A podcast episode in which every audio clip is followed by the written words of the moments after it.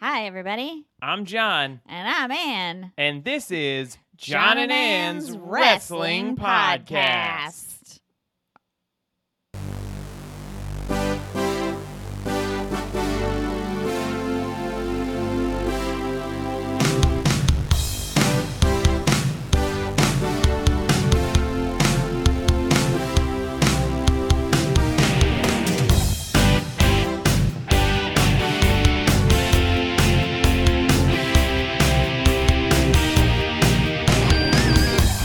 Okay. It worked. What instrument was I playing? I don't I wasn't looking. I was sloshing my brain around inside my skull. um, Oh, yeah, yeah, to give myself kind of like one of those tingly highs. Yeah, yeah. Uh, yeah. and killing many of the brain cells in the process. I love that when I stand Otherwise up too known fast. as head banging. Oh yeah, that's right. Yeah. When I stand up too fast and I get, and I feel real high for a second. Yeah, that's what being high is like. Yeah, I feel higher than when I was sitting. Anyway, welcome to John and Ann's Wrestling Podcast. Hello. We are here this week, fresh off our visit to AEW Collision last night. We were Tony Khan's personal guests, uh, along with. We were his 10,000 personal guests that he didn't invite and w- didn't know were there. Yeah, and doesn't know at all personally. yeah, Um, but we were there. we were there. You know. We were sitting right behind the jib cam, Yeah, which it was, was. super fun. yeah. So one note for AEW is they had the, uh, you know, like the crane, the jib cam. yeah, it's called a jib. So the the crane that the camera's on, they had the whole rig was basically right in front of our section for like two thirds of the Mm-hmm. it show. was our section captain. it really was, and it was just like you could only kind of see half the ring at any point. Yeah, But sometimes when he would turn, the cameraman would turn, you could see through his monitor, so that Yeah. helped. And then at one point, it moved yeah, for I think Taya Valkyrie versus Sky Blue. yeah. uh, and that was great. And then it came back, but they I think they realized they had had it right in front of a section of people, Yeah. and they moved it over like two feet where there were no people sitting. So Yeah. that helped. That was great. Yeah, that was kind of what was nuts about it is that we were next to a section that had been blocked off for the camera. Yeah, exactly. But they just like put it. but they were right in front of us, and, And it was like- just like, why? Why wouldn't you block this off? We could have easily talked to them, but I was like, I don't want to bother a cameraman at work. I don't is, think like, they would have listened to you. No, they wouldn't have. You know. So it's like I don't think we're not their boss. Yeah, exactly. and so, but then I think they did realize that it was in the wrong spot. Um, uh, but yeah, it was annoying, but still a great show. Yeah. We had fun. We have spent fun. about uh because this is the first thing I always think of when I go out of the house is that we spent or I spent sixty dollars on food. Um Yep. I, I had a forty dollar meal that cost that that was just a cheeseburger, fries, and a Pepsi. That was forty dollars at at the Prudential Center. And I also when I like I have to say this because this is like the third time we've been to the Prudential Center for a Mm-hmm. wrestling show, right? Yeah, we went to Rampage, Full Gear, and this. Yes. And every single time we've gone to the Prudential Center for something, it always feels like the staff of the Prudential Center did not expect to have an event tonight. Yeah, Like they're always like scrambling. Like the food is always like either like super behind on making food or they're out of it. Like yeah. we went through Like this uh, from the the moment the show starts. like to get a burger because we were there at like 6.30 yeah, which is like the doors were like at 6 i think yeah, yeah. and we went to get a burger and fries and or chicken strips or something. We're in line. There's no burgers ready at all and Mm-hmm. no fries. And they're not like looking at you to see what you want. It's self-serve. So you just stand there while they stand around talking and there's one guy flipping burgers very slowly and it, I and then I got to the Pepsi machine and there was no ice. And At the beginning of the show. At this the be- like yeah, this is at the beginning of the night. Yeah, it wasn't like 10:30. It's like after Collision, we're hanging out during ROH. This is like the show has not even started yet. This is like everybody just got there. Yeah. And they're already out of ice. They're out of burgers. They're out of Arena, fries. like venue food, is such a great example of like why capitalism is terrible because it's like they're always understaffed on purpose, and they're always like the second you get trapped in a, in a location and have no choice of like where to go, price gouging happens Yeah. immediately. I, I also I want to add though that I do not think they were understaffed. There were like trying to- seven people back It's there. true. There, there were a lot of people. and four of them were doing nothing. Yeah. just standing there. Um, but that's always how it is at the Prudential Center. Every time Yeah. we've gone, you go and you ask someone a question like, "Hey, where can I get ice for my fountain soda? Mhm. Because this machine is out of ice." And they look at you as though you've asked them where to find all the gold in El Dorado. You know, they're like, "What are Man, you?" if I knew where El Dorado was, I'd be there now. Uh, so yeah, I have I have notes on the Prudential Center Arthur and really all arenas, but mostly the Prudential Center. I feel like UBS was all right. Arthur Ashe was better the second time. The first time, Arthur Ashe was 100% not ready for the people to be there because they it's were so weird. they were well because that one I don't think that they get like like I'm sure was the that U.S. right Open. after the pandemic that you went? yeah, yeah. and so it was like they full, legitimately like, weren't prepared. It was very full when I went last year for Grand Slam at Arthur Ashe, but in 2021, it was like there was not an empty seat there, and it was they were, I mean, you know, a friend of mine who is a a, a loyal listener of ours and I were in line for I think about 45 minutes to get food. It barely moved, and we just had to give up. And so I didn't eat anything for the entirety of the show yeah. because I also didn't want to get up and miss anything. Um, and so I remember I ordered like halal at like 10:30 or something so that it would get because we were about to close. Yeah. And I would I got home at like midnight and pounded a bunch of halal. I didn't food. even I didn't even tell you about how when I went to get the soft serve, the first soft serve stand I went to, the guy was like, "It's all watery. It's coming out watery." I love it. so I had to walk halfway no around the arena to find another soft serve place to get the soft serve I wanted, and that lady was like not having it either, but she at least gave it to me. But it was, it's just so funny. I always I feel lo- like I'm imposing on them. Like It- I just and and that, and everyone around me was being so nice to everybody too. Mhm. Like all the other customers, nobody was like throwing a fit or being snarky about any Mhm. of this. But we're all being so polite. And it just it gives this vibe of like, please, can I have some food? It does sometimes Please? feel like you had to convince them to Yeah, Although I had I had pretty good interactions there. Everybody who like rang me up was really nice, and then I I went and bought a beer and a water from uh this one girl who was. It was just like a little corner market, and basically it was like they put up a little bodega section, so you could just like go to a cooler and get what you wanted and take it to her. Uh, and she was on the phone the whole time, but she was apologizing to me um about it, and she was like, "I'm on the phone with my little brother. It's just," and I was like. "That's okay." that's Um, nice. And you know, the interaction was not any slower because of it. anyway, um, the wrestling. But the wrestling was top notch. It was a great. sh- It was an interesting show because they had. This was the least like loaded episode of Collision they've done because the first premiere obviously there was a bunch going on and it was the premiere. Then they had like all these Owen Hart Cup matches. They had CM Punk versus Samoa Joe, which is also part of the Owen Hart Cup. And then so if we track this past week for Tony Khan wrestling promotions, we had the previous Saturday, we had Collision with a huge two out of three falls tag team title match of FTR versus Bullet Club Gold, and the men's and women's Owen Hart Cup finals. So huge collision. Then on Wednesday we have Dynamite Blood and Guts, which is like one of the biggest dynamites of the year. Huge show. Kota Ibushi's AEW debut. Then Friday we have the Rampage that was filmed with that Blood and Guts, Royal Rampage. So we have like a special episode of Rampage. And also on Friday they had a Ring of Honor pay per view, which currently they only do like three ROH pay per views a year. Mhm. So this collision was very much at the end of like Tony Khan is, you know, creatively exhausted. This is a reset, you Yeah. know. So, but it was a fun show, and I think it maybe was more fun because it was like didn't really have a lot of expectations for it. They only had announced like three matches. A lot of stories were going to be moved forward. It felt like a really well done Raw. Yeah. Yeah, it was fun. They did that thing where that Raw does like almost weekly, where it's like somebody comes out to do a promo, the person they're feuding with interrupts, an unrelated heel interrupts, and then somebody Yeah. who's feuding with that heel interrupts them, and so we do four guys a promo who then make a tag team match to main event the Yeah. show. And um, just so everyone's aware, I did boo CM Punk. hmm I booed him hard. I was I the only one. I, I was the only one in our group who did it. Everyone around us cheered him. I abstained. I booed. Uh, I booed alone. I abstained. I, I did boo him once, uh, smallly. but it's it's interesting. It's it, like it was so interesting w- to once again witness that reaction, and actually for the first time witness it in person, because it, you see it.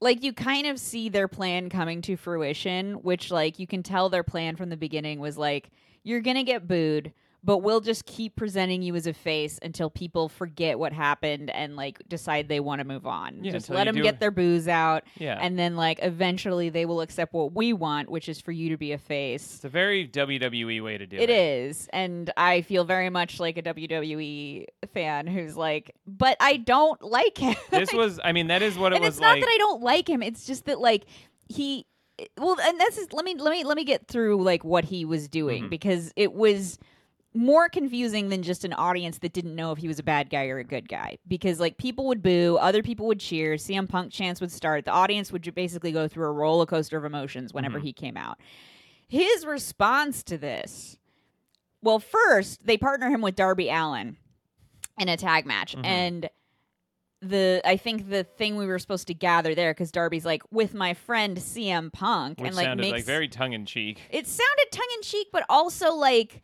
or maybe just forced. didn't what make I mean. any sense for it to be tongue in cheek because were they feuding? Like was he making No. fun of him? Like like this It is what sounded I very mean. forced, I guess. there was no yes, it felt very forced, and then. Like throughout the match, CM Punk is like being very supportive of Darby, and at the end, he does this promo that like makes fun of New Jersey, Mhm. where we were. Um, like is just kind of sassy. Like, but then he starts saying good things about Darby, and then he ends it with why people from New Jersey should like him. Like, kind of like I guess making a pitch to people to like him. But it was just very, very, very confusing to me because you don't insult the audience you're in front of unless you are a heel. And but then like when we boo him we're incorrect right because he's a nice guy and he's friends with darby and and he's being supportive so we're supposed to cheer him so it was just like this thing where all throughout the evening as an audience member you came in with what you already felt about CM Punk and at no point did the show correct you. Yeah, It was like you've got your baggage, you're going to sit there with your baggage while we feed both sides of this debate with what he's doing. It was just so strange. It was, I mean, because he had a really good promo with Ricky Starks in the beginning, who Starks was very much a heel. And now I fully support this Ricky Starks heel turn because he felt very much in his element. And and even though he's being kind of a like cocky guy in his promos, people weren't booing him. Like Oh people no, were Ricky not Starks, no, because booing he's him as though he's a villain. Like he wasn't being like, you know, Well, he's also feuding with CM Punk, who's getting a lot of boos. If he was feuding with somebody who the crowd was more behind, he might get yeah, but it was funny. He was being yeah, charming. he was exactly, and So he felt yeah, and- alive. He felt like he was being really genuine. And CM Punk was definitely more of the heel in that. Everything that Punk said, I mean, he got big reactions, and he felt very much like he was being a heel um, because he was. He was antagonizing the crowd on purpose. And then that was to start the show, and it did kind of feel like, okay, maybe this is where they're going. Maybe Punk is going to be the bad guy. Um, and Punk also, he didn't really come off as annoying as he usually does lately. He just was like, I don't know. He wasn't kind of throwing himself a pity party. He was just being a dick, which kind of is what you want from him. But then at the end, he tried to be like, I was razzing you before. This is like post show. He's like, I was razzing you before, but hey, I'm friends with this millionaire hockey player, and I'm friends with yeah, this other billionaire. Like, yeah, I was razzing you before Yeah. because we're good friends, says the entertainer in front of the audience. Like, what? What? yeah, I mean, the issue is just that he broke the trust, and still we have not addressed the broken Well, trust. because, because it's like uh, once they are waiting out the booze, clearly, because they're like, no, he's a face. We're going to keep presenting him as a face. We're going to keep doing this. We're going to keep partnering him with guys you like. We're going to keep pushing this. As he, he's a face. He's a face. He's a face.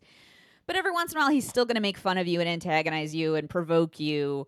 Uh, right before he goes into some speech about how you should like him, and it's just I don't understand I mean, like it, I know wrestling isn't easy. I'm not trying to say it's easy, but its strength is in its simplicity, which can kind of overlay some complexity. But what they're doing is they're like hiding simple truths with very complex like th- th- they've tried to make him into like a complex character and that ju- just does not work when what I mean, you're it's 'cause dealing he with won't is admit- people chanting like the first thing that comes to mind. It's you know? because he won't admit that he did something wrong. I mean, that's at the core of this. he did something wrong. He won't fucking admit it, and then we just are stuck in this thing where he's trying to be this baby face, and I want to like and him. Not only that, It's he, just like he just won't. I don't think. well, I don't know. It- well, he- they also can't admit anything even happened. Yes, we can't talk about it because now everybody's going to sue each other if we do this thing, right? And so we can't, we can't. He couldn't be the fifth man in the blood and guts, right? Which would have been fucking money if he could have been, right? Against the elite, that would have been amazing. Yeah, But and it could have been part of the. Uh, it's just a mess. It's a real big mess. I mean, it'll like And- work out to like a seventy percent success, uh, probably for them. But it's just like it could be better. Um, Well, and it, they just can't lean into any of it. I mean, if he's going to be a heel, that's great. But he's right now he's not well, being a heel. I mean, this is it's also it's so John Cena. It's just the most John Mhm. Cena thing. It's so incredible that he worked his way in almost by accident into. He wanted to be John Cena so bad for so long. Not to like be John Cena. He just wanted to be like the face of the company, mhm. the guy that you know is like the main guy, right?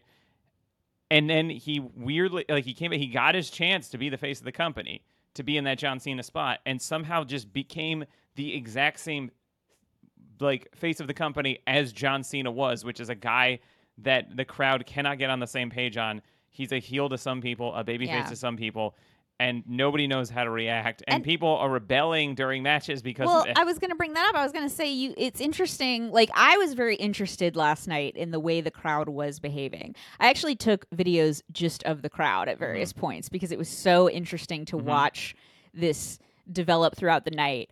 And one of the things that happened, or one of the lessons I learned, is that a divided wrestling crowd is a not good wrestling crowd. Like one of the things about wrestling that is enjoyable is usually when you are in the crowd, everybody feels the same way about every character. And it's Mhm. like this person's a good guy, this person's a bad guy. That's why the heel face dynamic is so important because it allows the crowd to know, okay, this is what we're all doing as a group. We're all booing, we're all going to chant fuck you, shut the fuck up, whatever, or we're going to chant this person's name, we're going to cheer for them. You know, everybody is united in that feeling Mhm.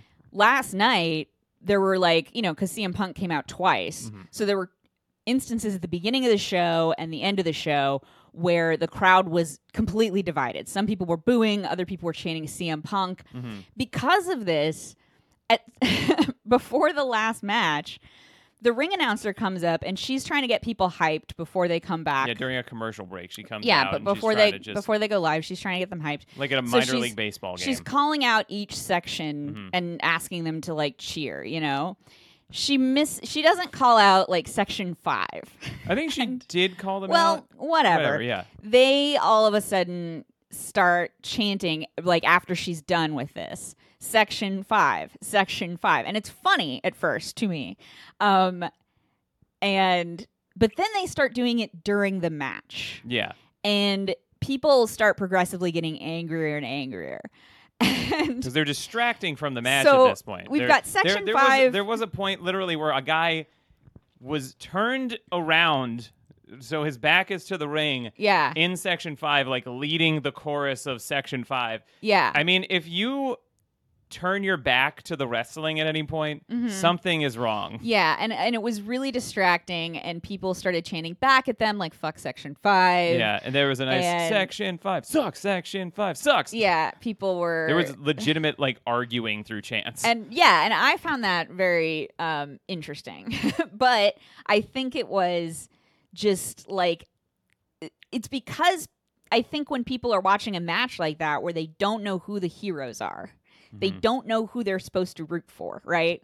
Or they like don't agree on it and there's a tension, right? There's like this weird tension among the crowd mm-hmm. because people like people behind us were chanting CM Punk and I was mm-hmm. booing and I'm sure mm-hmm. that bothered them. I'm sure they were probably annoyed with me.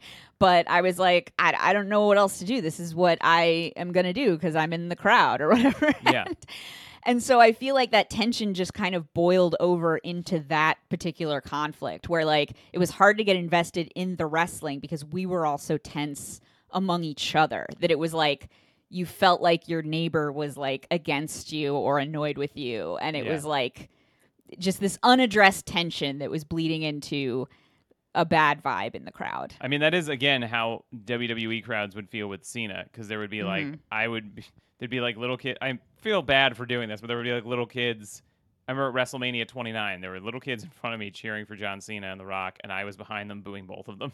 Yeah. Uh, and it was like, that, that- I'm not proud of this, you know, but it was that was the energy that was there. you know? Yeah. And you know who I wanted to be in that match was CM Punk.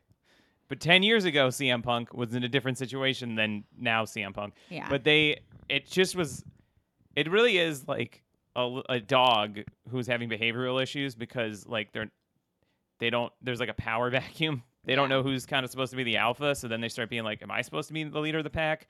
Well, I don't know what to do. So I guess I'm just going to start chewing things up and destroying Well, things because just- I don't know. And then so that's what happens. Also, AEW crowds are very susceptible to like ironic chants and meta stuff. Yeah. So if you open them up to it, it can be very dangerous. yeah. Um, but yeah, the Section Five thing was really annoying, and it's just. But I think it is because there was that, that vacuum. If they were heavily invested, they, they would never would have done that versus like during like FTR versus Bullet Club Gold last Yeah. week. You know what I mean? like if they or you- knew who to root for, like I think it just demoralizes people. Yeah. Because they want to get behind what's happening, but if they don't know what's happening, they can't get behind it. yeah, They're like, okay, these guys are wrestling, but I don't know who the good guy is. I don't know who the bad guy is. I'm worried if I boo, the guy next to me is going to get mad. If I chant CM Punk, the guy next to me is going to get mad. yeah. Even if they're like- not thinking about it that like no, they're not. I'm, I'm saying this is consciously, yeah. entirely subconscious. This Yeah. is just crowd psychology. This is just how people act when they're in crowds. Yeah, or they just get bored because they're not invested in the match. Exactly. Like they get bored, they get anxious, and then they start acting out. And it's like, a little dog who doesn't know. yeah, but it's not even like I almost feel like part of it is also like AEW trying to dominate the crowd in a way the crowd resents. That sounds familiar. Like yeah, like trying to shove this face CM Punk down Can't remember where I've seen that before for ten down straight people's years of my life. throats and they resent it and so not only are they like not united and not on the same Mhm. page but now they feel condescended to in a way that probably makes people a little bit annoyed Pull up the footage from Royal Rumble 2014, John Cena versus Randy Orton, which is probably Yeah. the best example of that. Yeah i almost feel like it's more like being in a passive aggressive relationship where like one Mhm. person does something the other person doesn't like so then the other person like passive aggressively acts out hmm It's also kind of like gaslighting because you're just like, "What are you talking about? This is great, I, I threw you a look right after i said passive aggressively acts out huh?" and you didn't respond and now i just look like a jerk so Yeah, you're the you're emotionally abusive, and I just choose to, I just take it from you. Uh, oh, anyway, we had a good time at Collision. we did. It was a great show, and even that main event that we're like, you know, giving all this feedback to, it was a really good main event. It I mean, was, and they got they the a really crowd back match. eventually. Yeah, they did. You, the you last could like five on. to ten minutes of it were great. Yeah, and you could see it on their faces. They understood what was that yeah, they were something was wrong. They were Like, definitely talking to each. You know, yeah, they were definitely like trying to figure out how they could get the crowd back. Um, I did love uh, Christian Cage and Ricky Starks arguing over which one of them was going to start the tag match because neither Yeah. one of them wanted to start, and they were just saying, "You start." yeah, um, very Yeah. fun. hmm. Because that's the thing is like Ricky Stark is such a cool guy. You want to root for him. I, I mean, I last last night was the first time I really enjoyed Ricky Stark. I was always kind of agnostic on Ricky Stark. I was not bullish on Ricky Stark. Starks. Starks, I know. Um, He's not in uh, Winterfell sorry. or the I can't Man can't make any small mistakes You around can't. this one. He and his sister Billy are gonna. yeah. Would anyway, you have called her Billy Stark? I don't know. Sometimes I misspeak, guys. you I'm do. not the best talker. I'll be honest. No, you're not. Um, You're a great hand in the ring. Not the best promo. I'm not. I sometimes do fumble over words, and it's Oh. embarrassing, and I Oh, get God, embarrassed. Now I'm the uh, Yeah. manipulative one. yeah. Anyway, Ricky Starks. Ricky Thank you, Starks thank you. was. and Everybody loves the sound of an S on a podcast. Yeah, Ricky's too. Starks. Like that's what people like listening to in their headphones. is Someone going, ASMR, that's fine. Yeah, it, you can feel it in your teeth. You know. Uh, anyway, Ricky Starks is a really fun guy who I really started to enjoy last night in a way I have never before. And so that was complicated because Christian is such a heel. Oh, he's so great. Like he's so like boo boo Yeah. boo heel. Um, whereas Ricky Starks is like a heel in the sense that he talks about like being good looking, you Mhm. know, but he's funny and he's charming. And so it's like you wanted to root for him, but he's paired with Christian who's like evil. talks about how his dad is dead. Yeah. And then they're against a guy I was booing. hmm Plus a guy I like, okay, and so it was just you know em- emotionally it was a mess of a match, a mess Yeah, of a there's. match. It is interesting to watch because it's like, where are we going with all this? Yeah. But it was. But I had been like, Starks was a great heel, but then he was like such a really good baby face, and he was re- he's a very great baby face wrestler. He's very good at like do- working at comeback and all this stuff. Yeah. And you know, I wanted him to be maybe like the top baby face on Collision, and I was really having. So when he turned heel, I was like, I don't know if this might be like regressing for him. But he was so good, and he felt so in his element, and everybody was so excited. And I think this is actually like exactly what you want to do with him. It was I had a full 180 on it, 100% support him being a heel. He was great mm-hmm. talking about how sexy he was and all this stuff. It's Yeah. like this is perfect. He just needs to stay in this. Crowd was eating it up. They loved it. Yeah, it was great. And then he was in the main event. This is see, best thing he ever did was being like, I- I'll work with CM Punk. Sure. Oh, Ricky Starks? Yeah, because it was then he gets all this time on Collision. And if he had been like, I don't want to work with CM Punk, then maybe he was, would have been on Dynamite, you know. Mhm. And he meant, I mean, he sure probably would have been fine, but this way he gets to be like the star of Collision. Yeah. Yeah. No, he's great. Uh, you know, I was thinking uh, also about this match, and I almost feel like Darby aligning with CM Punk is not ideal for Darby either hmm because right as I said, like the thing where I was like, a guy I'm booing and a guy I kind of like, right? Like Darby, I like, but Darby does have that like art school guy who doesn't take notes Yeah, I- which he's- persona that we've yeah. always kind of made fun of a little Yeah. bit.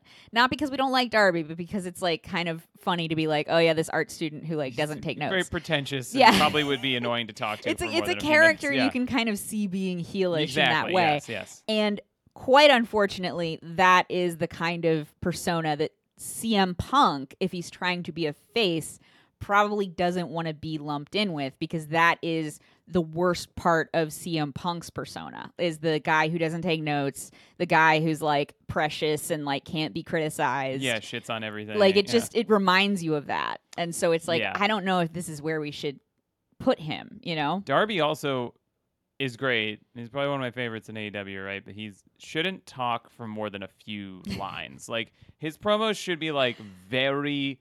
I think it would work for him if he's like this dark, mysterious guy. I don't want to know too much about him. You know what I mean? I want him to be this guy who's all like goth and like the guy who ripped half his face off. exactly, and he just does like he does these like probably short, sinister, maybe maybe overly Mhm. artsy lines about like poetically how he's gonna like take you out yeah. and he'll do his like film school shorts. I love those like promos that those videos that he does. mm-hmm. Those are great, and just like have him communicate through that. Don't have him out there talking like for twenty minutes, and a pro- like it just doesn't. It's like why the Undertaker didn't do long promos. Like Yeah. Darby is an Undertaker type of character. or a Sting type of character. though. Yeah. I don't even think Sting. Sting I- used to do I longer. mean, Sting was more of a normal guy at first, and he would do like longer normal promos, and then he became the Crow because he was trying to I oust see. the NWO from.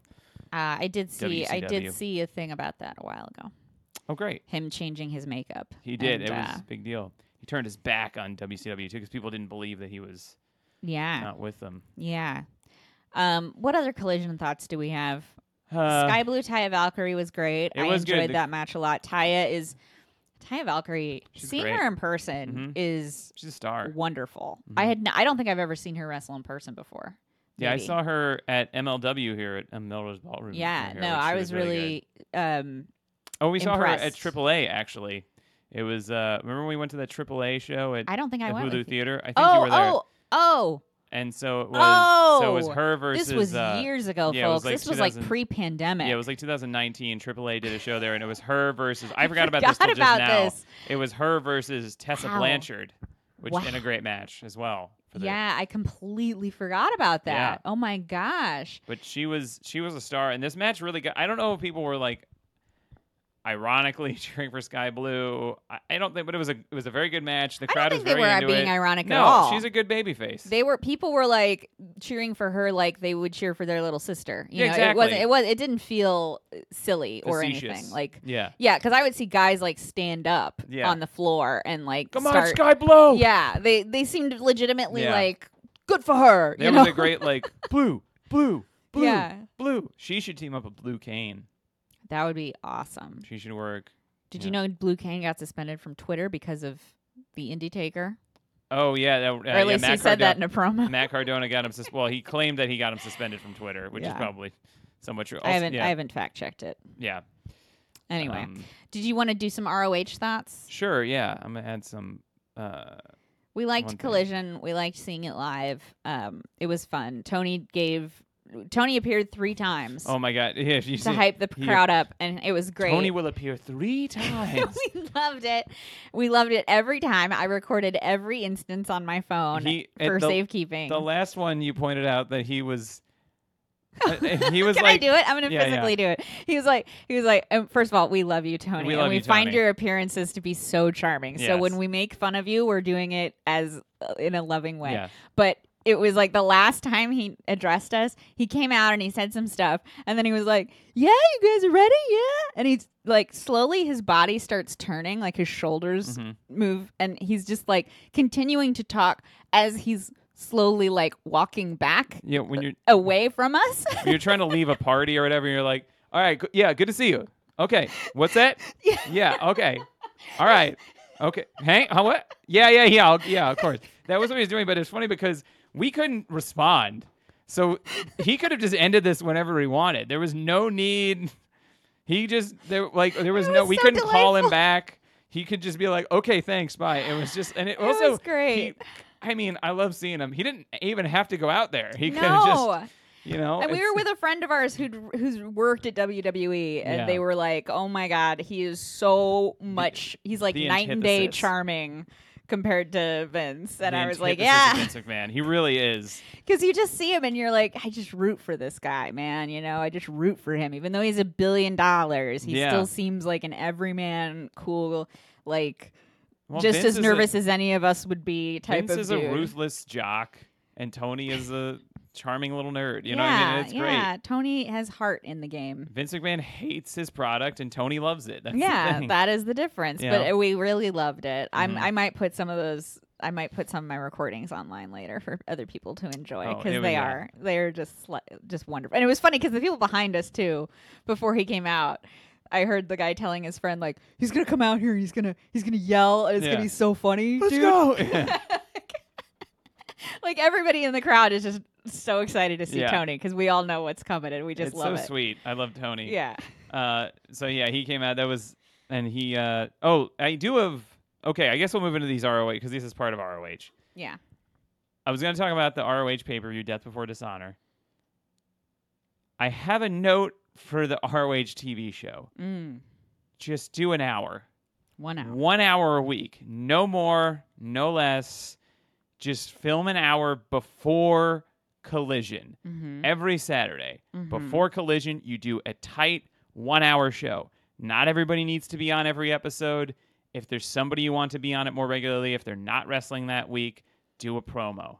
I think a, a thing you can look to. I don't want to make ROH NXT, and I don't want to. I don't want to give them notes like WWE, but NXT was one of the, even still kind of, was one of the most perfectly structured and booked wrestling shows. It was one hour a week Mm-hmm.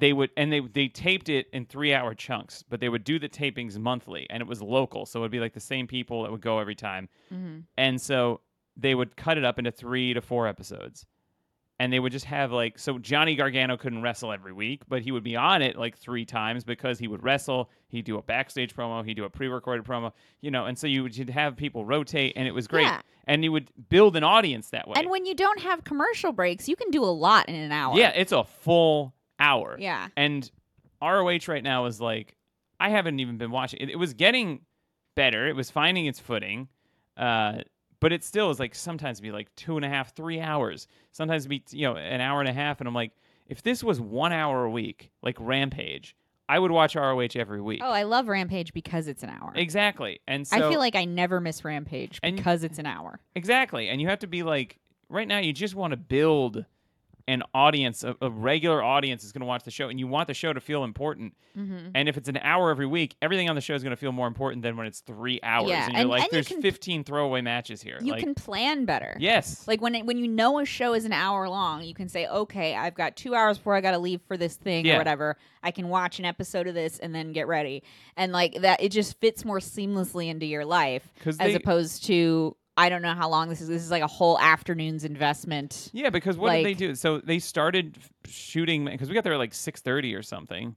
Yeah, we And got they had like already- 620, yeah. So they shot matches for at least an hour and a half or so before Collision started. Mm-hmm. Then Collision ends at 10. We stay until like about 11, Yeah. and then they still did another five more matches after that. At least two of which I'm sure were very short squash And matches. Looking at the results, You looked, you, looked it up and you realized that the main event on that ROH was Dalton Castle and Sonny Kiss, two wrestlers we love. yeah, we wanted to be there we would have them, loved to have seen that. but I don't want to stay till 12:30 to see. I yeah, know.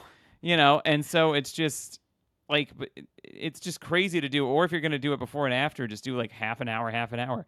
It's just because you're Mhm. also getting your audience out of there. But like, Yeah. there's not going to be any audience. It's going to feel dead. Everybody's tired. Yeah. Just do an hour. That's how they exactly what they do with Rampage. They do an hour before or after. I think it's usually after Dynamite, right? mm-hmm. So sometimes the crowd leaves or whatever, but for the most part, the crowd is going to stay for Rampage, and they're going to be hot for the whole show. Because if you're just doing maybe a dark match or something in the beginning of the show, you're doing two hour Dynamite, one hour Rampage. That's a three hour show. It's a normal wrestling show. Yeah. You can get through that. There's not, you know, but this is like, you know, a f- it becomes like a five, six, like a six hour show. yeah. And it's like just do an hour a week, a solid, well booked hour, and We'll I would- watch it. We would, I would watch it, Tony. Please, this is only going to be better for uh, your roster.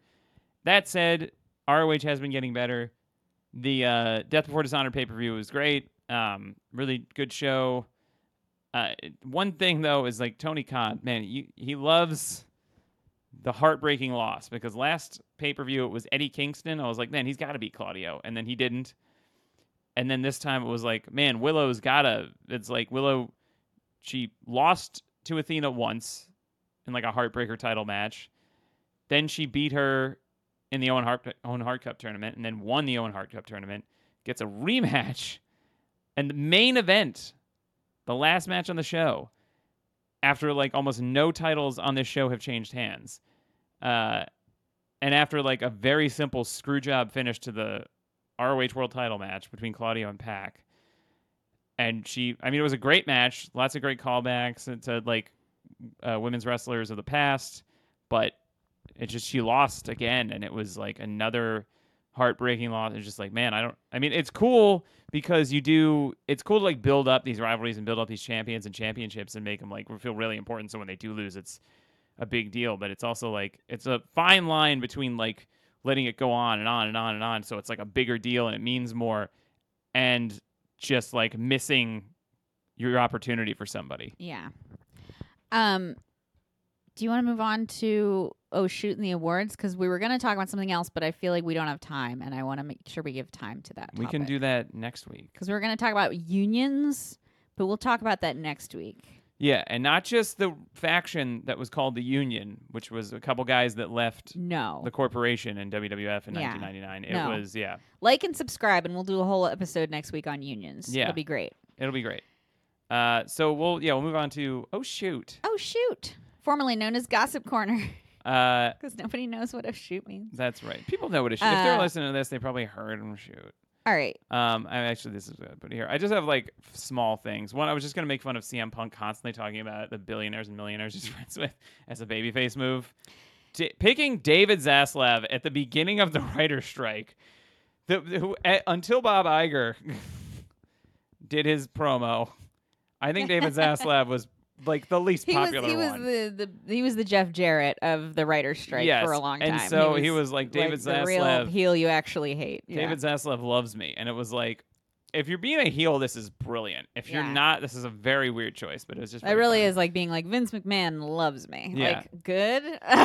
because he also talked about how he was friends with like the owner of the Devils or like some like famous hockey player, and it's like, first of all, I don't know who this is. Second of all, it is just like you know all these people that don't pay you anything. I love these guys; they love me. yeah. Oh God. It and is then, very funny. ugh. Anyway. Um, but uh, another thing that has been happening, MLW Major League Wrestling has been suing WWE for monopolistic practices. Mm. Um, and at one point, Wait. WWE has been suing. MLW has been suing Oh, WWE. MLW has been suing WWE. Yeah, I like how I said that. I Ah. said the the acronym, the full name, Sorry. and then say. no, I and then- know. I just I heard it wrong. Sorry. Yeah, it's okay. Sorry, guys. It's okay. I know. Um, you know, you wrestled last night at ROH because they were like, at, af after a while at ROH, once it hits 3 a.m., they're like, does anybody else want to wrestle? There really is no room for mistakes on this podcast. There isn't, unless they're mine. In that case, then get off my back. um, But yeah, so MLW is suing WWE for being a monopoly and for like trying to behave like a monopoly and uh, Mm. stopping them from competing. And at one point, the judge gave them an extension because he was like he wanted them to fix something about their argument. And then in that extension period, WWE started or Peacock, I think, like bought out or started a relationship with Reelz. I think the uh, um, streaming service, which MLW had just very recently been like, we're gonna have our show on Reelz, and then in this time frame where the judge gave them a chance to like strengthen their argument or whatever, WWE like helps. Or Peacock is like it, basically they get them screwed out of this streaming deal and it was like what a perfect thing to put in this. And then so the judge was like okay this is a great argument. And then WWE tried to get them to dismiss it and the judge was like no way this is a good argument. Uh, and so now they're suing them. And, and what I'm reading Mm-hmm. uh, based on purely rumors, is that WWE is like getting very kind of particular about how they approach talent and how they talk to talent, and they like will not talk to anybody who's currently signed anywhere unless they like are up, their contract is up basically.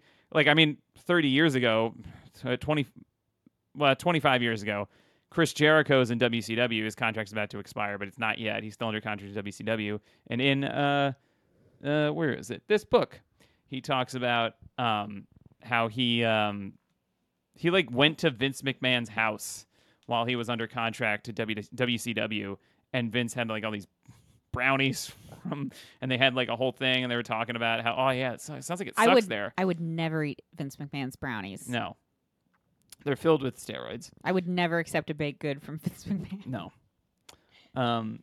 Oh, there should be a tag team called the Baked Bads, and they're like bake. Anyway, um. So they, so, yeah. So they used to do whatever, and even like eh, last year, two years ago, there were a lot of rumors that they were approaching AEW. Like once Triple H took power again, he was bringing all those people back.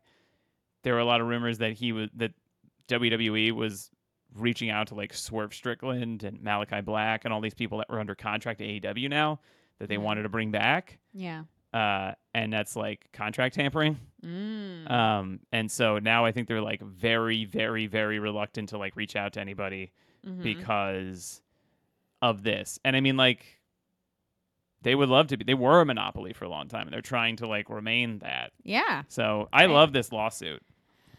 That's exciting. I'm gonna keep an eye on that. Um, Yeah. And then what's the Cardona thing? Oh, just that he was apparently on a DDT show in Japan. Mm. um, Peter Pan, which I think is like one of their bigger shows. Uh, and DDT is like a great promotion, but it's like also like thirty percent comedy. Mm-hmm. Um, like that's I believe where Yoshihiko came from. mm-hmm. Yeah. And so that Yoshihiko, I know, is a very serious wrestler, but uh, but Matt Cardona was there, and he so Chelsea Green, his wife, just won the WWE Women's Tag Team Championship with um, Sonya Deville mm-hmm. uh, and they he was wearing her tag team championship belt at this DDT show, and people online were like, "There's got to be a replica, right?" And some people are like, "Does it matter?" It's still Yeah. like kind of a huge. You got a logo for another. Yeah. yeah. I mean, DDT, I'm sure doesn't care, but like no, I know, but WWE, I'm like, that is. it's the use of their logo and intellectual property. that so, is yeah, dangerous. uh, that's very dangerous. for her. So I don't know, like what I wonder. So, I mean, I some people are like, did he? I wonder if he cleared that with Triple H. Um, but Who it knows? is, it is. Um, I have a little bit of uh, gossip. Sure. Last night when I was trying to get a burger at Prudential Center, uh, which was a 20 minute, you know, venture, mhm. uh, I helped um, the person in front of me figure out how to get a hot dog. And that person was David LaGreca, who's the Oh, co-host wow. of Busted Open on Sirius XM. Wow. Um, so you're welcome, David. I hope you enjoyed your hot dog. I was the person who explained how to get one, kind of. Wow. Our sister show. Our sister. Um, All right, should we do the awards? yeah. Let's do this week's awards. First up is promo of the week. And I think we are in agreement on this for the first we time are. in We history. picked the same one. We picked that- the same one, which is Ricky Starks on Collision. Ricky's Starks uh, on Collision. That's right. He was great. Crowd was so into it. I was so happy. Like it was just felt like just such a fully formed character. Was so comfortable, and it was like this is exactly. It just felt so right. Yeah. You know? And again, like I said, I've seen Ricky Starks do um, several promos in my time, and I've always you. I've said this to you, much to your chagrin. I've gone, you know, I don't quite get why people like Ricky Starks so much. I mean, he's fine, but I, I, I just never connected with And him that like, much. you're wrong, and I screamed at you. Um, well, I wasn't wrong because everybody's opinions, uh, when it comes to art, are valid uh, because they are their own. Mhm. But this pr- promo last night um, was funny and it was charming and it made me get his deal. Mhm. And then I was like, oh my gosh, I really like Ricky Starks. So good job, Ricky Starks. You did it, you, Richard. You got over with me personally, and that's big. I also I had an honorable mention though, That's fine. It's okay because we had um the same one. we had the same one, and also we didn't do a show last week, so I Right, think we I didn't put do a more show than last one week. match. But wait, because my honorable mention happened this week, didn't it? Yeah, but it's okay. We built we built it up. Right. Anyway, We saved uh, it. We have a slot saved My up. honorable mention was this week on Dynamite. You know it's coming. It's MJF and Adam Cole doing a dance off against uh, Daniel Garcia and Sammy Guevara. yes. Yeah. It was a dance off, and Adam Cole is not a good dancer, but it was very fun, and I love, love, love when wrestlers do a dance off. It's my favorite thing. We saw that at House of Glory. We did. We saw it at House of Glory. Um, it, it's something that happens rarely, it, and, Yeah. and and and a and a good amount of rarely. Like Yes. the, the rareness of it is what makes it special because Yes. you never know when it'll happen. You'll probably see one every six months if you watch a lot of wrestling, and then when it does happen, it's Depends like, on how much GCW you watch. well, they don't do. they I don't do it. No, it's I've actually never, not that much. I don't think I've ever seen a GCW dance off. no, Um, because they they throw each other into barbed wire and stuff. They're not dancing. no, they do fun stuff too. Though. But I ha- yeah, I have some Um, fun yeah, stuff m- from GCW. I'm going to talk about later. But yeah, but wrestling dance offs when they do happen, it's rare, it's exciting, it's thrilling, it's wonderful. Great job, boys. yeah, it was great. And then FTR had a good in character response to it, which is that they were like, Oh they're yeah, making jokes about this, and we're gonna like kick their asses because this is very serious to us. yeah, they're dancing, and I'm like, you know what? This makes me work for MJF more because it was funny when they mentioned that too, because they mentioned it and the crowd cheered Yeah, they did. because the crowd loved it. yeah, Anyway, it was. Um, I mean, it's it, this is actually this is the first Forbidden Door like Dynamite versus Collision match because it's like the serious Oh, yeah. Collision patient wrestling versus Dynamite just like wacky fun. versus the fun stuff people enjoy watching. But people like Collision as well. You know, Collision Oh. is good. But they're Yeah, yeah, I'm talking it is smack. down. Yeah, I'm talking smack down. You're talking smack down to people. Yeah. Um, but yeah, it was. Uh, it's it really is kind of like the two ideologies. But we'll see what happens. Actually, it was kind of a big week for dancing because Daniel Garcia also wrestled Katsuyori Shibata for the Ring of Honor Pure Championship at Death Before Dishonor, and the whole thing was about him like bringing out his serious wrestler side and not dancing. But the dancing was so over, and he Yeah. danced as Shibata had him in a in a sleeper hold. He was like dancing as he was passing Yeah. out. And Ryan Nemeth on Ring of Honor also did a lot of hip thrusting this week. He Mm. posted a clip of it. Uh, and he was real proud of that. So Hollywood Man, Hunk also Put Hollywood dancing. Hunk on TV. All right. Uh, match of the week. You seem to have picked um, far more than I one know. match. Uh, which Well, doesn't feel fair. I uh, did- And I kind did of a match- undermines the whole point. I did a match from last week and a match from this week, and I'll delete this oh, other thing. okay. That's all right. So last week's match was something that I can't, you know, it was the FTR versus Bullet Club Gold two out of three falls Of tag team course. title Everybody match. loved that match. It was great, and it, everybody loved it because it was uh, honestly I know. like a masterpiece. I watched it with my brother, and it was funny because we didn't know it was two out of three falls because we Mhm. didn't like watch the very beginning of it. But it was Mhm. funny because we were uh, kind of jumping around watching different things and coming back to it when it was off commercials, and the length of the match was really jarring to us because we were like, "They're still wrestling." Yeah, I love a two out of three falls match that's like that because it it's more realistic because it's like well yeah if a normal match is like 20 minutes the first fall shouldn't happen in two minutes I mean it can and you can Mhm. justify it but it's like it makes more sense that it would take Mhm. forever to get that first fall and then it would make sense that the other two falls would be a little faster after that because they're more tired they're tired Yeah. now um, so that was a great match I mean you got to seek that out if if you if you watch nothing else from AEW for the past several months it's that and then I'll say this week with all the G1 stuff that's going on. I mean, G1 Climax tournament, so many great things happening in it. Check it out. Um, but I, I'll give it to Willow Nightingale versus Athena from Ring of Honor. They had a great match. Um, a lot of callbacks to, like I said, um, uh, women's wrestlers of the past. A lot of uh, they would were doing a bunch of um, finishers from people, Oh. And it was just like it was like a tribute to women's wrestling. do like a Lita Moonsault kind of deal. no, it was more like indie wrestling stars. Oh, like that's Daizee cool. Haze and Ms. Chif Wow. um, and Sara Del Rey, who is the actually the head one of the head trainers in NXT, um, and she was like a big indie wrestling women's star, and then uh, basically retired when she signed with WWE, and has been one of the main reasons why the WWE women's division has been like more prominent now because she Mhm. started training them. Instead, they used to, I believe, train them to be like cat fight stuff and hair Yeah. pulls and stuff like that. And she was like, "I'm just going to train you exactly the same way they train the men." Yeah. So you're gonna learn all the same stuff, and it's Yeah. obviously has been better. Yeah. uh, and so yeah, so it was a great match. That's good.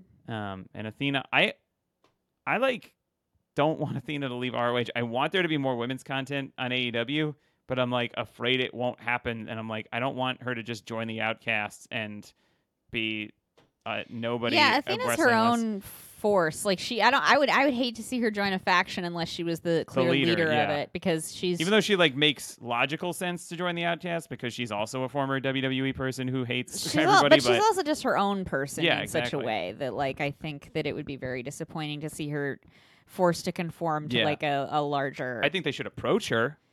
Yeah, then she I think she like, should "No." be. I think she should be too crazy. Yeah. this is the thing about Athena is that she's like a heel, and she's you know thinks she's better than everybody, but she's also like Crazy. touched. Yeah, she's yeah. like insane. Yeah. She's got like that like Nikki Cross. She has She's got like Nikki that Cross Nikki type of- Cross energy to her, kind of, um, but in a more calculated way. Like she's not feral or anything, but Mm-hmm. Yeah, she's just like an evil genius, is I guess what I mhm. would say she is. Mhm. Um, so I don't think she would work well with the outcasts because they're a little bit too juvenile. Yeah.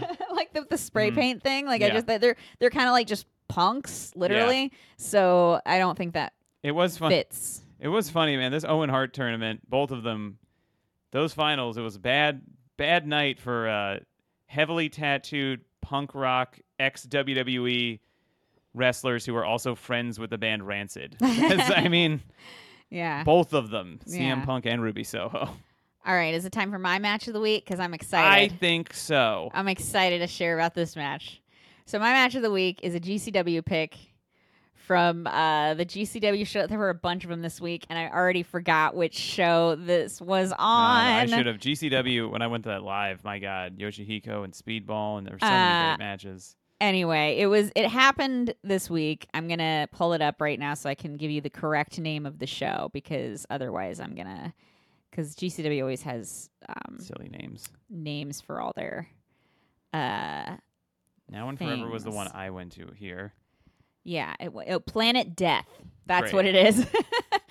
um, I was like, it's called like Planet Injury or something, but no, Planet Death. No, it's full. They went all far yeah. more serious. Yeah. Um, and Charlie Evans, Rina Yamashita, and Sawyer Wreck uh, were in a trios match against Daisuke Masaoka, Isami Kodaka, and Yuko Miyamoto. And this match is crazy because on commentary, they have Kikuto- Kikutaro. Kikutaro. Oh my god, on commentary. wow. And so you get like all the Rina Yamashita like crazy stuff where she's like grabbing dudes' balls. Mhm. and then you get like um the response of i'm gonna pull it up and just play it because it's so ridiculous um okay hang on where is it oh there it is yeah okay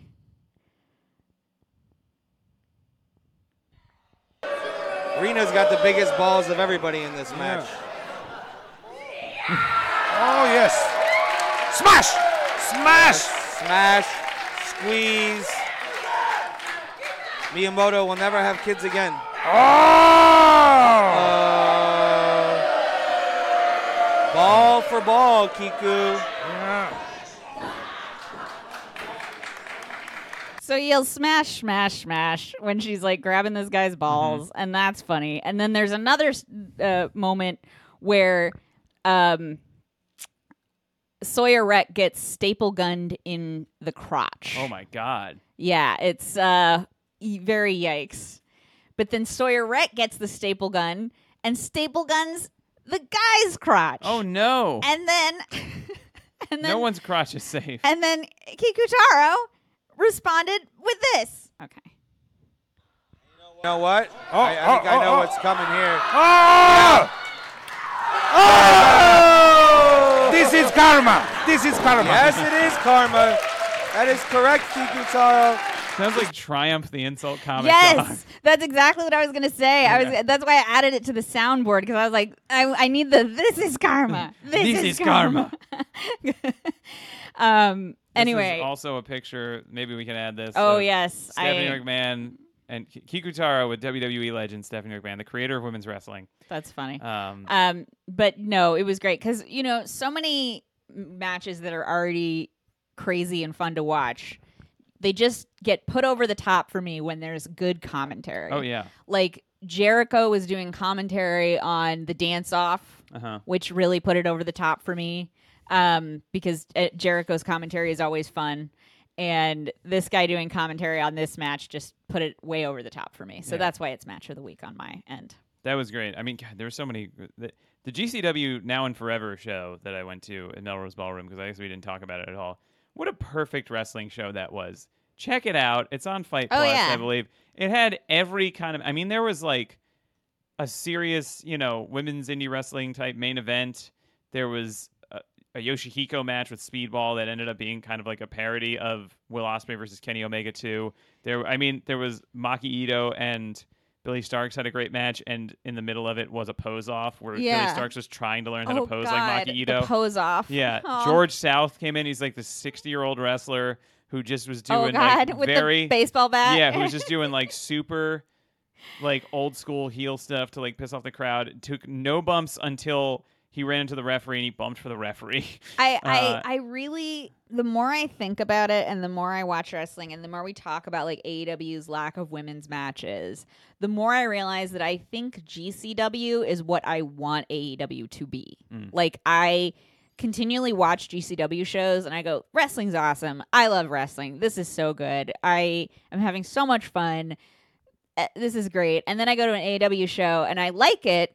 Not trying to say it's not good, but I'm saying like I don't get that same like, oh my god, this could only happen here. Oh wow, you know, like I just don't have the same um psychotically happy reaction to it that I have to a lot of GCW shows. yeah, I mean, I feel like AEW's women's wrestling has like regressed in a weird way because at first really they were has. at first they were trying to like build it from nothing essentially because they had like Britt Baker and a few other like people but uh, WWE had signed in 2019 WWE had signed like every like independent or un, you know available women's wrestler that was good or you know was prominent or whatever. They signed everybody away so he had to really uh, build it from almost nothing and I think they were going to bolster it with Joshi talent from Japan but unfortunately, in the first year of AEW, COVID happened, so they couldn't have a lot of international stars. So they were just kind of like building from a small. They had a kind of a small roster, and then they built it up over time. Britt Baker got really over. Thunder Rosa was there. They got Toni Storm, and they had all. Jamie Hayter got really popular, and it was like building and seemingly getting better and expanding. And then now it's like regressed to on Dynamite Blood and Guts. They had one women's match that was a minute long. 60 seconds, It was folks. Britt Baker in a- versus a, a jobber. in a 2-hour show. yes. 120 minutes. Yeah. 1 minute.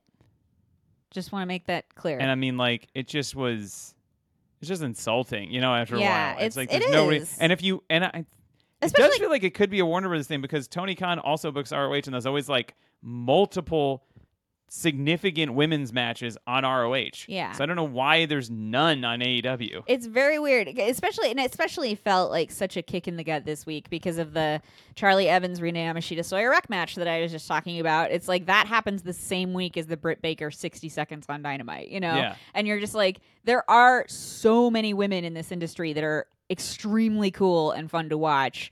And none of them just, it's just you know none of them are on Dynamite this week except for Britt. We like Britt, but you yeah, know, but still, it's just um, you know why wouldn't you why why wouldn't you have any of these like Masha Slamovich like Mhm. Maki Ito like all of these women I'm like They always so excited Ito, to see it but- yeah I know they've had her but, before no, but, but I'm, saying just they saying could like have her. yeah Uh, anyway, okay. Outfit of the week.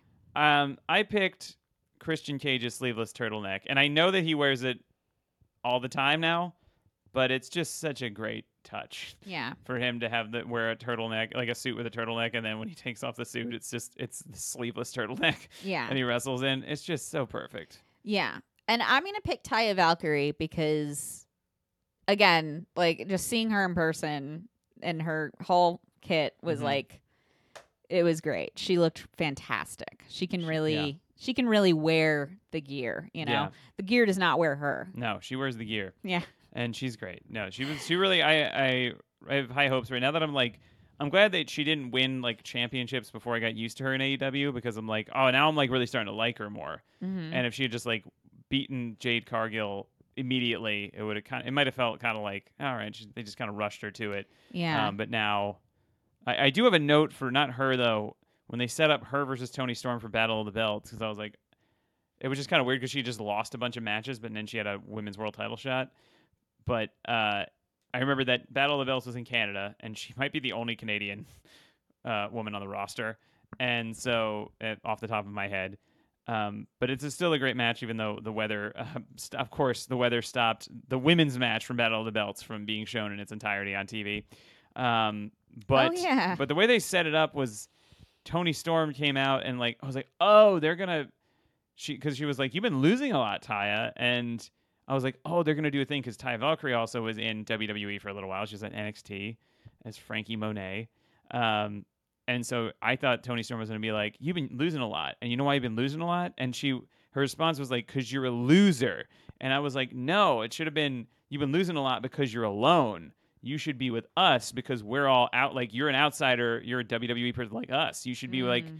you, you you're a vet who came from somebody else. You're not like a homegrown AEW. You should be with Mhm. us." And then she could have been like, "Screw you, I'm my own person." And then they have a match. But instead, it was just like this weird kind of aimless back and forth insult thing. And it was just like there's just it it was felt right there, you know? very, very few of the storylines on AEW right now feel like they have organic forward momentum. You know what I mean? Like I, the MJF Adam Cole thing has it because Mhm. it's like they have to be a tag team and they are like trying to figure out their relationship and that's kind of what we're looking forward to every Mhm. week.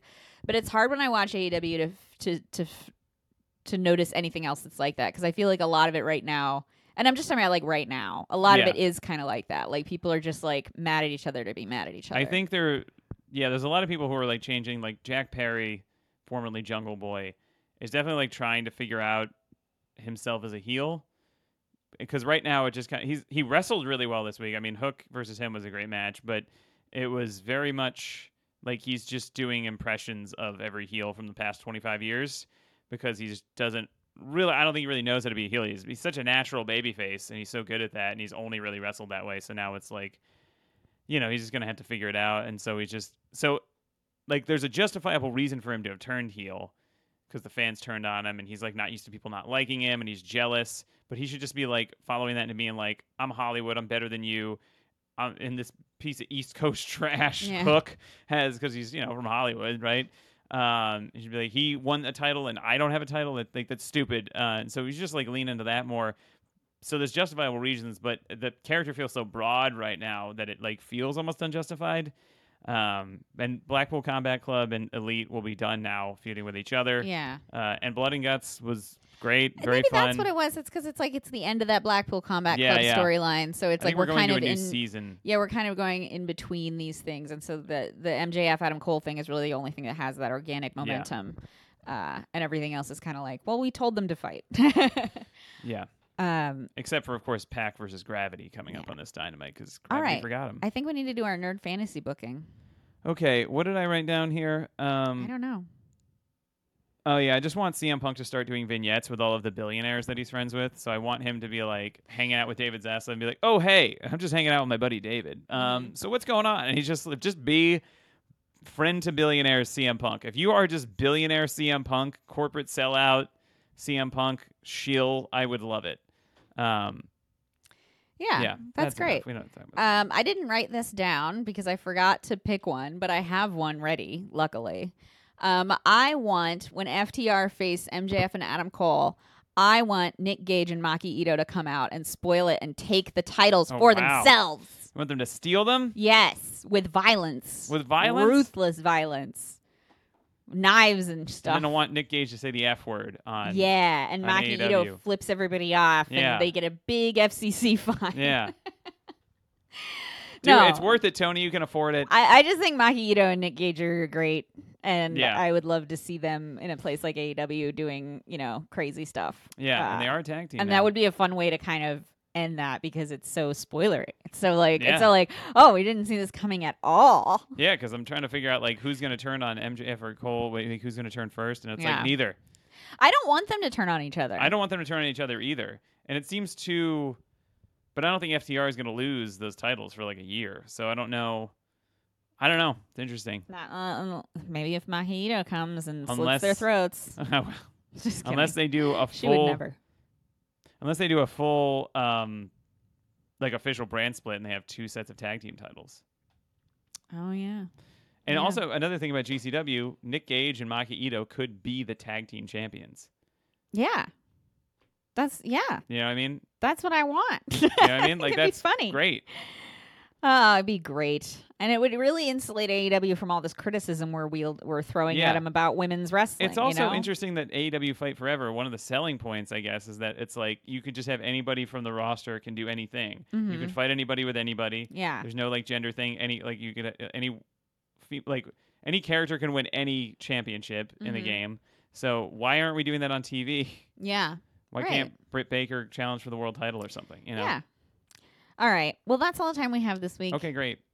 Um, everybody, we love you so much. Yeah, Please smash. subscribe, smash, and subscribe. Yeah.